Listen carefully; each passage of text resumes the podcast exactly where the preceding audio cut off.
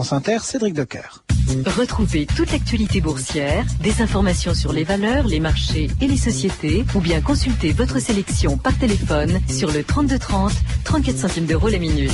3230, France Inter au bout du fil. Les courses à Vincennes, première course, combinaison gagnante du Quintet Plus, 3, 15, 6, 7 et 4. 14h et 3 minutes sur France Inter, Patrice Gélinet, 2000 ans d'histoire. Merci et bonjour à tous. Aujourd'hui, une révolution dans l'histoire du christianisme, non pas le Vatican deuxième partie, mais le Concile Vatican II.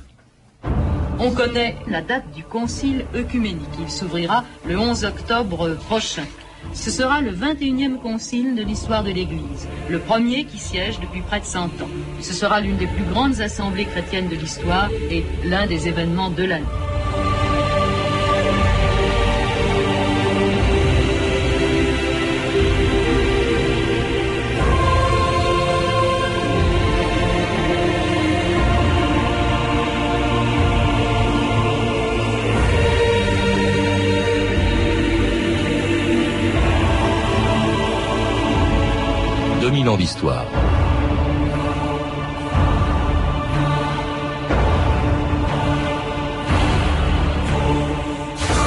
Le 11 octobre 1962, dans l'immense nef de la basilique Saint-Pierre de Rome, commençait un des événements les plus importants du XXe siècle, le 21e concile de l'Église, le concile Vatican II. 2300 évêques venus du monde entier et pour la première fois dans un concile, des évêques africains et asiatiques, des représentants des autres confessions chrétiennes, des théologiens et des journalistes étaient venus assister à ce qui devait être une révolution dans l'histoire du christianisme.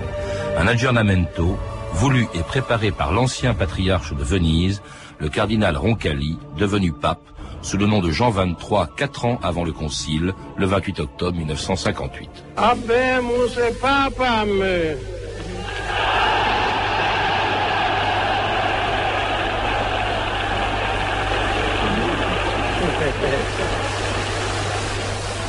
Eminentissimum ac reverendissimum dominum dominum angelum Josephum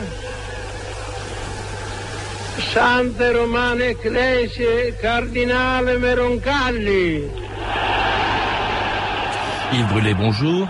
C'était l'élection en 1958 d'un pape qui n'a régné que cinq ans, mais qui a très profondément marqué l'histoire du XXe siècle, Jean XXIII, qui trois mois donc à, peine après son élection décidait de réunir un concile œcuménique, le concile Vatican II, dont vous dites dans, un livre, dans une histoire du catholicisme, euh, qu'il est euh, qu'il en est un des événements les plus importants. Pourquoi des conciles On l'a entendu, c'était le 21e, il y en avait eu 20 déjà avant. C'est un événement important, d'abord parce que le Concile Vatican II a duré longtemps, quatre années, quatre sessions, on, en reparlera, euh, parce qu'il a voulu traiter, faire le tour de toutes les questions de la foi catholique. Donc c'est une sorte de, concile complet, parce qu'il a voulu être un grand changement, faire une sorte de, tournant dans l'histoire de l'Église dès son principe. Hein, C'était voulu comme un grand tournant et aussi parce qu'il est venu par surprise, en quelque sorte. Et là, on revient sur la personnalité de Jean 23, qui, effectivement, à la surprise générale, annonce hein, le 25 janvier 1959 qu'on va réunir un concile général alors que personne ne s'y attend, que c'est une, intuition personnelle. Hein. Il dit qu'il a eu cette idée subito, hein, subitement, euh, et donc euh, on va faire un concile. Alors à ce moment-là, on ne sait pas très bien, pourquoi faire, mais on va le faire dans un esprit de mise à jour, d'aggiornamento. On peut rappeler peut-être pour les profanes et brûlés ou pour ceux qui ne sont pas chrétiens, tout simplement, ce qu'est un concile, un concile écuménique, il hein, faut préciser. Un concile, c'est une réunion d'évêques, mais une réunion d'évêques un peu exceptionnel, c'est-à-dire pour résoudre un problème particulier, pour traiter une question particulière, dans un contexte particulier. Donc c'est une réunion solennelle qui doit euh, euh, résoudre un, problème. Bon, parce qu'il peut y avoir des réunions d'évêques ordinaires, hein, il y en a assez souvent. Et on dit un concile écuménique, c'est-à-dire au sens étymologique qui concerne la terre entière, lorsque ce concile euh, doit réunir tous les évêques du monde. Euh, alors évidemment c'est impossible, mais tous les évêques du monde sont invités et ils, euh, ils viennent s'ils le peuvent, euh, ce qui différencie dans l'histoire les conciles écuméniques, donc les conciles généraux, des conciles régionaux par exemple, il y en a eu beaucoup à la fin de l'Antiquité et au Moyen Âge. Alors dernier concile écuménique, c'était en 1869, 93 ans, 92 ans avant Vatican II, hein, c'était Vatican I, dans un contexte, vous parliez de contexte Brûlé, qui était très différent bien sûr de celui de 1962, près d'un siècle plus tard, entre-temps, il faut le rappeler, il y a eu quand même euh, la révolution euh, communiste, euh, deux guerres mondiales, la Shoah, la décolonisation et l'émergence du tiers-monde, l'évolution des mœurs, autant de raisons donc qui, aux yeux de Jean XXIII, nécessitaient, le mot était très employé à l'époque, une mise à jour, un aggiornamento de l'Église. C'est ça la, la raison pour laquelle Jean XXIII convoque le Concile Vatican II.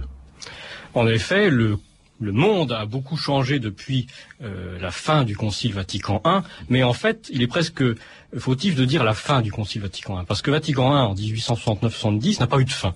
Le Concile a été suspendu parce que Rome a été euh, prise par les troupes du roi d'Italie, hein, c'est la fin de l'unité italienne, il n'a jamais été repris en fait, il n'a jamais été conclu, il n'a jamais été clôturé. Et donc euh, on reprend Vatican II, mais ça pourrait être Vatican I la suite, suite et fin en quelque sorte, avec euh, plusieurs décennies de retard. Et avec un nouveau pape, donc Jean XXIII, qu'on écoute ici dans cette archive de 1962, expliquant en français pour quelles raisons il avait voulu le Concile Vatican II. Le Concile veut montrer au monde Comment mettre en pratique la doctrine de son divin fondateur, prince de la paix Entre des hommes qui ne voudraient connaître que des rapports de force physique, le devoir de l'Église serait de révéler toute l'importance et l'efficacité de la force morale du christianisme. Tels sont les fondements sur lesquels le pape doit s'employer à travailler à établir une paix véritable, destinée à élever les peuples dans le respect de la personne humaine et à procurer une juste liberté culturelle et religieuse. Alors c'était Jean 23 en 62 qui parlait bien le français puisqu'il avait été nonce apostolique à Paris, euh, Yves Brulet. Euh, en, dehors des, propos assez convenus que l'on vient d'entendre, euh, qu'est-ce qu'il attendait? On a vu pourquoi il a réuni le concile, mais qu'est-ce qu'il attendait de ce concile? Vous dites dans votre livre que le but du concile était pastoral et non définitoire. Qu'est-ce que vous entendez par là? Ce qui distingue Vatican II des conciles précédents, c'est que tout au long de l'histoire de l'Église, on a réuni des conciles généraux pour définir, donc euh, c'est pour ça que j'emploie le mot définitoire, définir un dogme, définir un point de doctrine qui était en débat à un moment précis, ou euh, qui peut être sujet de cause de division entre chrétiens. Et donc on réunit les évêques et on dit qu'est-ce qu'il faut croire? Et on dit, on définit un dogme. Là, avec Vatican II, le problème n'est pas du tout le même. L'idée de départ n'est pas de définir de nouveaux dogmes, ce qui revient en fait à condamner des erreurs.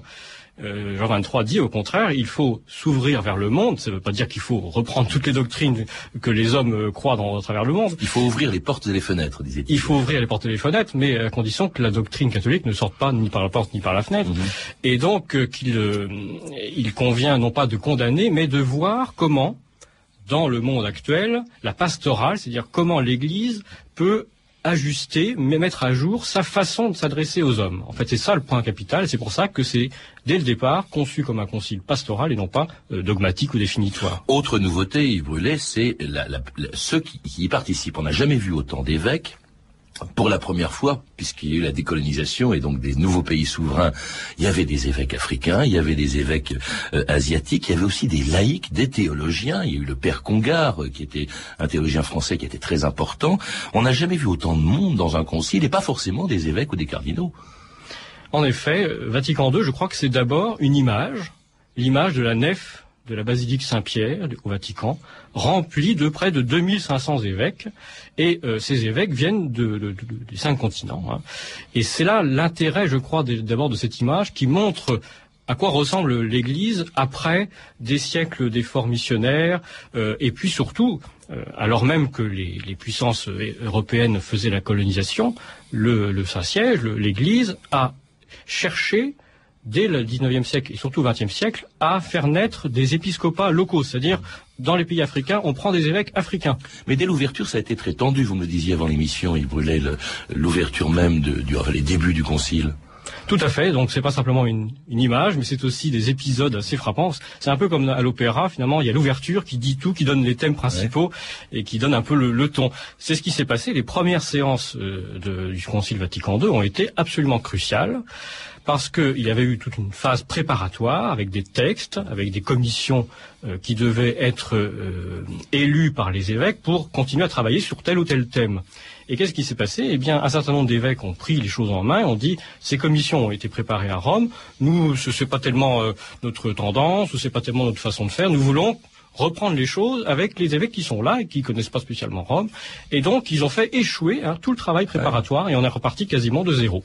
Alors, autre chose qui aurait pu faire échouer Vatican II, c'est la mort de Jean XXIII après la première session. Il meurt en 63, donc en cours de, de concile, qui va néanmoins se poursuivre avec Paul VI euh, pendant euh, euh, trois ans.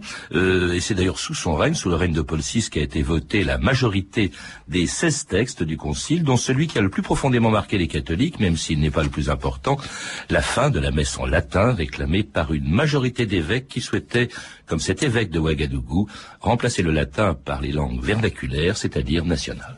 Nous demandons la permission d'employer beaucoup plus largement les langues vernaculaires afin que le message soit transmis directement dans une langue qui sera comprise par nos fidèles. Oui, c'est-à-dire c'est la langue parlée couramment là-bas. Oui, langue parlée couramment là-bas.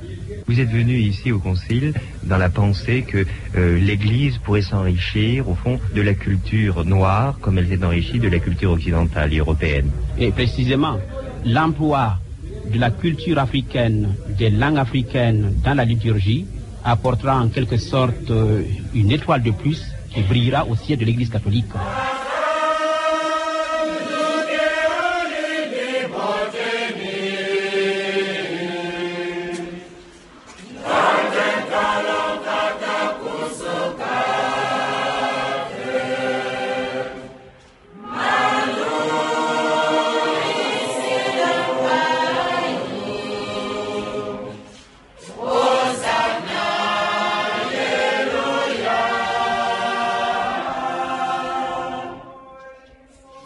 Et c'est une messe de Noël en Casamance et en Diola, la langue locale. L'abandon du latin à la messe, c'est la réforme la plus connue, Yves Brûlé. Pourtant, c'est pas forcément la plus importante, mais c'est celle qui a fait tiquer d'abord tous les partisans du latin. Or, ce qui est curieux, d'ailleurs, c'est que je crois que ce texte sur la réforme de la liturgie en général, et, notamment de, de l'introduction des langues vernaculaires, comme on disait, a été approuvé une grande unanimité. Même Monseigneur Lefebvre, le très traditionnaliste Monseigneur Lefebvre, l'a voté. Je crois qu'il y a eu 2147 oui contre 4 seulement qui sont opposés sans doute parce qu'il faut préciser un point, la messe du Concile Vatican II est une messe en latin, c'est-à-dire qu'il n'y a pas d'abandon hmm. du latin. Le missel de Paul VI est une messe en latin. Simplement, le Concile a voulu que euh, les, les, fidèles puissent participer davantage à la messe et donc a autorisé les à être traduits dans la langue vernaculaire et donc à autoriser à dire la messe dans la langue des, fidèles. Mais euh, c'est pas la suppression du latin, bien entendu. Mm. Hein. Donc il y a les deux aspects. Et en fait, ce qui était autorisé est devenu quasiment général. Euh, mais il est tout à fait possible de dire la messe en latin. Le, le missel de Paul VI est en latin. Et les chants aussi, euh, qui sont plus des chants grégoriens. Même si celui qu'on a entendu est magnifique, hein, ce, ce, chant de Noël en Casamance, c'est vrai que les, les, les, chansons sont un peu tartes aujourd'hui, hein, souvent. Et, moi, il y a beaucoup de gens qui regrettent, qui sont pas du tout des traditionnalistes, qui regrettent la, le chant grégorien. Mais d'ailleurs, on revient, on redécouvre les richesses du chant grégorien et, même euh, si vous prenez par exemple les organistes ou les musiciens qui composent aujourd'hui pour, pour l'Église, retrouvent les thèmes grégoriens et refont des, des, des pièces d'orgue ou des chants à partir de ces thèmes. On revient à la tradition. Alors cette réforme de la liturgie, c'est pas le point le plus important, même si c'est celui qu'on a retenu en, en, premier. Il y a eu quelque chose de beaucoup plus important, c'était l'écuménisme, c'est-à-dire grosso modo le rapprochement avec les euh, autres religions chrétiennes non catholiques. Je pense notamment aux orthodoxes, si vous voulez. Ça, c'était très important, très discuté euh, pendant le Concile Vatican II. Alors, je crois que c'est capital pour comprendre l'esprit dans lequel ce concile s'est déroulé. Effectivement, dès le départ, Jean 23 a voulu euh, ouvrir le concile euh, aux religions euh, non chrétiennes et d'abord, surtout, l'écuménisme aux confessions non catholiques, donc aux protestants, aux anglicans, aux orthodoxes, etc. Il a reçu, il a commencé par recevoir au Vatican donc des représentants de ces confessions chrétiennes séparées du catholicisme, et ensuite ils ont été invités à comme observateurs hein, pendant le concile, mais ça va beaucoup plus loin que cela. Je crois que l'idée générale des évêques qui ont participé au concile et des théologiens, hein, vous citiez le père Congar par exemple, c'est qu'il fallait prendre, discuter les textes du concile en fonction d'un critère, comment est-ce que c'est comment est-ce qu'on va arriver à l'unité des chrétiens sur cette base hein? Et euh, donc, pour euh, les discussions elles-mêmes, ça a été absolument capital. Hein. C'était le critère décisif souvent. Ça supposait en tout cas que les catholiques cessent de se considérer comme les seuls détenteurs de la vérité, ce que d'ailleurs souhaitait l'écrivain catholique le plus célèbre, François Mauriac. Ce sentiment que nous avons d'être l'Église, d'être la véritable Église, développe chez les catholiques un certain contentement, une certaine sécurité qui les ferme, qui les, rend imperméables à une certaine intelligence et un certain amour. Je demeure persuadé que les autres ont beaucoup à nous apporter. Dernière séance publique ce matin à Saint-Pierre de Rome. Un événement exceptionnel s'est déroulé. Raymond Tortora et Jean Piazza nous en parlent maintenant. On a rendu public le document pontifical, historique entre tous, qui met fin officiellement et à jamais à la division survenue entre les églises catholiques et orthodoxes, et cela remonte à l'an 1054. Le pape Paul VI et le patriarche Athénagoras Ier, en son synode, déclarent d'un commun accord regretter les paroles offensantes, les reproches sans fondement et les gestes condamnables qui, de part et d'autre, ont marqué ou accompagné les tristes événements de cette époque.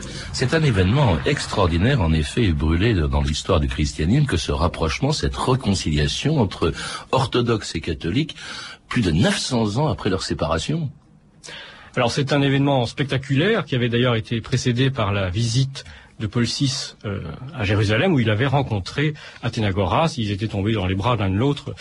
Euh, mais euh, ceci dit, c'est une réconciliation euh, du cœur, en quelque sorte, à la tête des deux églises, l'Église catholique et l'Église euh, orthodoxe. Ceci dit, ce n'est pas une réconciliation dans ce sens qu'il n'y a pas la fin de la division des églises. Hein. justement, je vous interromps, mais les ceux qui s'opposaient à cet écuménisme, à ce rapprochement, voire à cette réconciliation vraiment définitive de, du monde chrétien, disaient au fond, c'est très dangereux parce que ça suppose, si on les admet, que toutes les religions se valent. Mais justement, le Vatican II ne dit pas que euh, l'Église catholique a une part de la vérité euh, et que les autres en ont autant.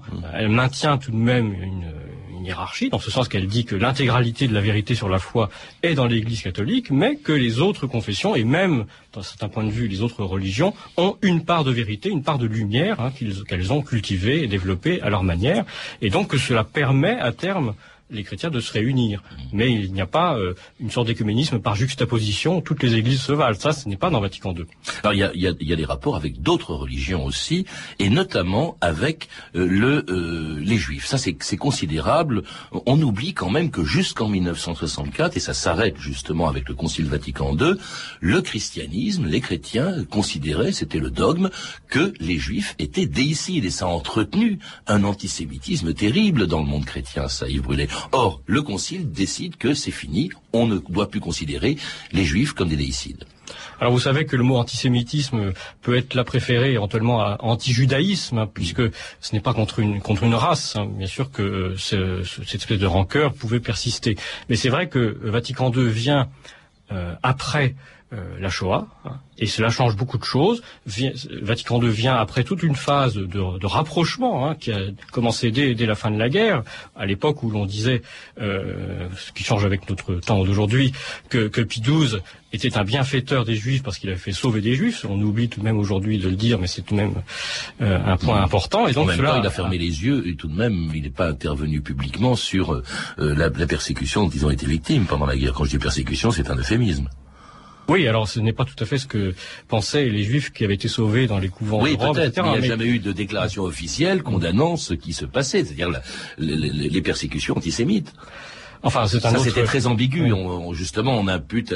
euh, je, je sais, il y a eu un film là-dessus, etc. Mais c'est vrai. On peut être aussi étonné quand même, Yves Brûlé, de voir qu'on a attendu 64 pour que cette, ce, ce crime de déicide euh, soit euh, disparaisse euh, au fond du dogme catholique. Voilà. Ce que je voulais dire, c'est que 64, donc le Concile vient après toute une phase qui a amené à, à cette, euh, ce rapprochement avec le judaïsme, mais qui avait commencé avant Vatican II, qui s'est poursuivi après. Alors le texte le plus important, qui a suscité le plus de polémique, c'est celui dont on parle le moins aujourd'hui, c'est le texte sur la liberté religieuse. Voilà que l'on admet, ça aussi ça paraît aujourd'hui évident, voilà qu'on admet au fond euh, que puissent exister d'autres euh, religions que la religion catholique. Au fond, c'est ça la liberté religieuse, et qu'on puisse, euh, qu'on admette les, les- autres, au fond, qu'on reconnaisse l'existence des autres. Oui, alors le texte sur la liberté religieuse a fait beaucoup de débats, hein, bien entendu, au- au Concile. Il a été adopté donc vers la fin, hein. Et, je crois qu'il se comprend par le contexte.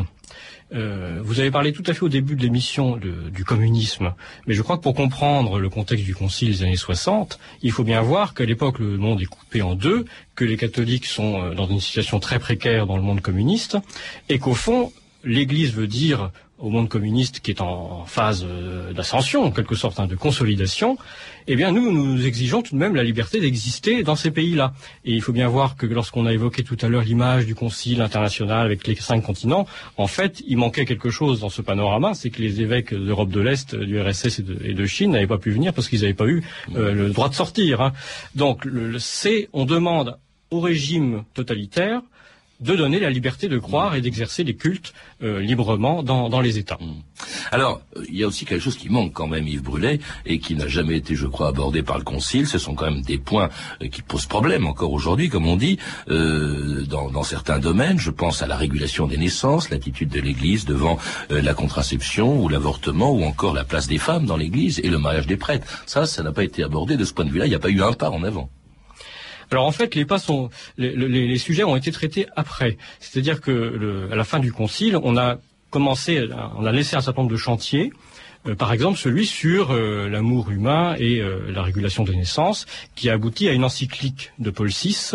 Mais cette encyclique est venue, au- si on ose dire, au pire moment, c'est-à-dire en juillet 68.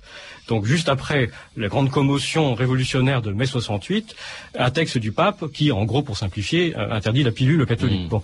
Donc l'effet a été catastrophique, évidemment, hein. et on a dit, au fond, voilà, le concile a donné une image de l'Église très ouverte, et finalement, vous découvrez que le pape, lui, il est encore un, un réactionnaire. hein. Donc ça a créé des, des tensions au sein même de l'Église extrêmement fortes. Des cardinaux, des évêques ont pris posi- position contre le pape.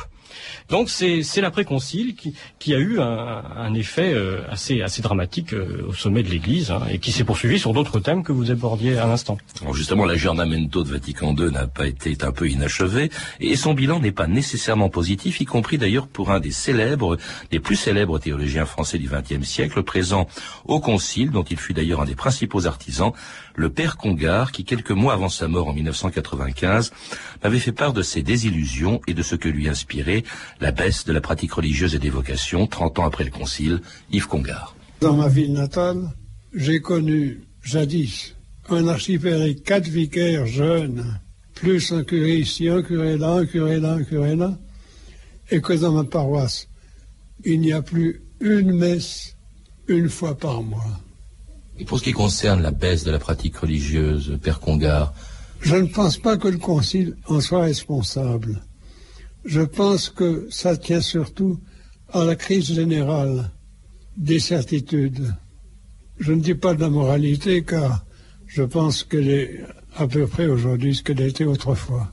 Ce concile devait être, selon le vœu de Jean XXIII, des nombreux évêques euh, ou des gens euh, ou des experts, des théologiens comme vous qui avez participé, devait être une nouvelle Pentecôte. Oui, Jean 23 avait dit cela.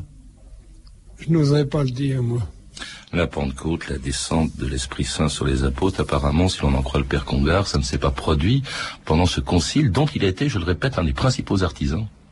Il est très, très désabusé, hein, euh, 30 ans après le concile, quand je l'ai interviewé. Alors c'est intéressant ce document hein, parce que le père Congar a, a un destin tout à fait extraordinaire. Ça a été au XXe siècle sans doute l'un des plus grands savants euh, catholiques, un très grand historien, un très grand euh, théologien qui avait beaucoup travaillé sur l'histoire de l'Église et qui, réfléchissait à la façon de réunir les, les Églises séparées. Et au début, donc, quand on a commencé à parler du Concile, il était très euh, perplexe. Il pensait que ce serait une affaire montée à Rome et qui durerait très peu de temps, qui n'aboutirait à rien. Et puis finalement, il s'est trouvé qu'il a été invité à, y participer en, tant que théologien. Et en quelques, en quelques mois, il est devenu, j'ose pas dire une éminence grise, mais en tout cas l'un des grands inspirateurs de ce concile. Alors après, il a survécu jusqu'en 94, je crois. 95. 95. Et il a donc pu voir les suites du, du, du concile avec des déceptions certainement, hein, et, euh, et qui a aussi quand même quelques succès, parce que le Père Congar, son œuvre, reste tout de même une référence en matière de théologie sur, les, sur le sens de l'Église. Oui, mais la, la, baisse de la pratique religieuse des vocations, du moins dans le monde chrétien, euh, euh, ça, ça s'est poursuivi, alors qu'on voit au contraire un islam qui est beaucoup plus dynamique aujourd'hui. Quant à l'œcuménisme, il faut bien voir que bon, ça, ça, reste un peu une lettre morte. Au fond, euh, Yves Brulet, la, Jean XXIII avait réuni euh, les pères conciliaires et même d'autres avaient réuni le Concile Vatican II parce que le monde avait changé depuis le précédent concile. Or, le Concile Vatican II s'est produit il y a 40 ans. Le monde a continué de changer. Il y a eu des tas de choses. Le, communisme a disparu. Il y a de nouveaux phénomènes ou problèmes de société qui se posent. La question de l'euthanasie, il y a eu le sida, etc. Euh, comment est-ce qu'on pourrait pas imaginer aujourd'hui un Vatican III Oh, on peut tout imaginer, on peut faire un Vatican III, effectivement. D'ailleurs, certains cardinaux euh, euh, y pensent un petit peu, ou en tout cas ont commencé à faire des, des programmes. Mais quel sens ça, ça a, en fait? Je crois qu'il y aurait un risque de considérer que l'histoire de l'Église ce n'est que l'histoire des conciles. Parce que entre deux conciles, il se passe plein de choses. Actuellement, euh, le concile, donc, il est terminé depuis 1965, mais euh, la papauté, les évêques, etc., continuent à produire considérablement de l'enseignement, de la pastorale, des réflexions de fond, euh, etc. Donc, on n'a pas forcément besoin d'un concile pour faire changer les choses ou pour redire les choses qui doivent être dites. je crois que c'est deux choses différentes. il ne faut pas oublier que Jean, Jean-Paul II a, a, réuni des synodes, donc des réunions d'évêques africains d'un côté, asiatiques, etc., pour résoudre des questions propres aux différents continents. Merci euh, Yves Brulet. Je rappelle que vous êtes l'auteur d'une histoire du catholicisme qui se termine par le Concile Vatican II, mais ça commence au début du catholicisme et qui vient de paraître aux éditions euh, Que sais-je. Vous êtes également l'auteur de La papauté de Simon-Pierre à Jean-Paul II, paru l'année dernière aux éditions du CLD. Et puisque Noël approche, à lire également un très beau livre de Guy Bedouel, magnifiquement illustré, l'histoire de l'Église, publié aux éditions du Rouergue. Demain, dans 2000 ans d'histoire, la dernière grande offensive allemande de la Deuxième Guerre mondiale, la bataille des Ardennes, c'était il y a 60 ans tout juste. La télé évoque également ce 60e anniversaire avec dès ce soir à 20h45 sur Arte, cet hiver-là en Ardennes, un documentaire d'André Dartevel. Et demain, 16 décembre à 19h, sur la chaîne Histoire avec un documentaire de Peter Batty, la bataille des Ardennes. Vous pouvez retrouver ces renseignements en contactant le service des relations auditeurs en composant le 3230 puis en tapant la touche 1, 34 centimes la minute en consultant le site de notre émission sur franceinter.com. C'était 2000 ans d'histoire. Merci à Michel Thomas, Antoine Viossa, Claire Destacan, Claire Tesser et Anne Kobilac, la réalisatrice.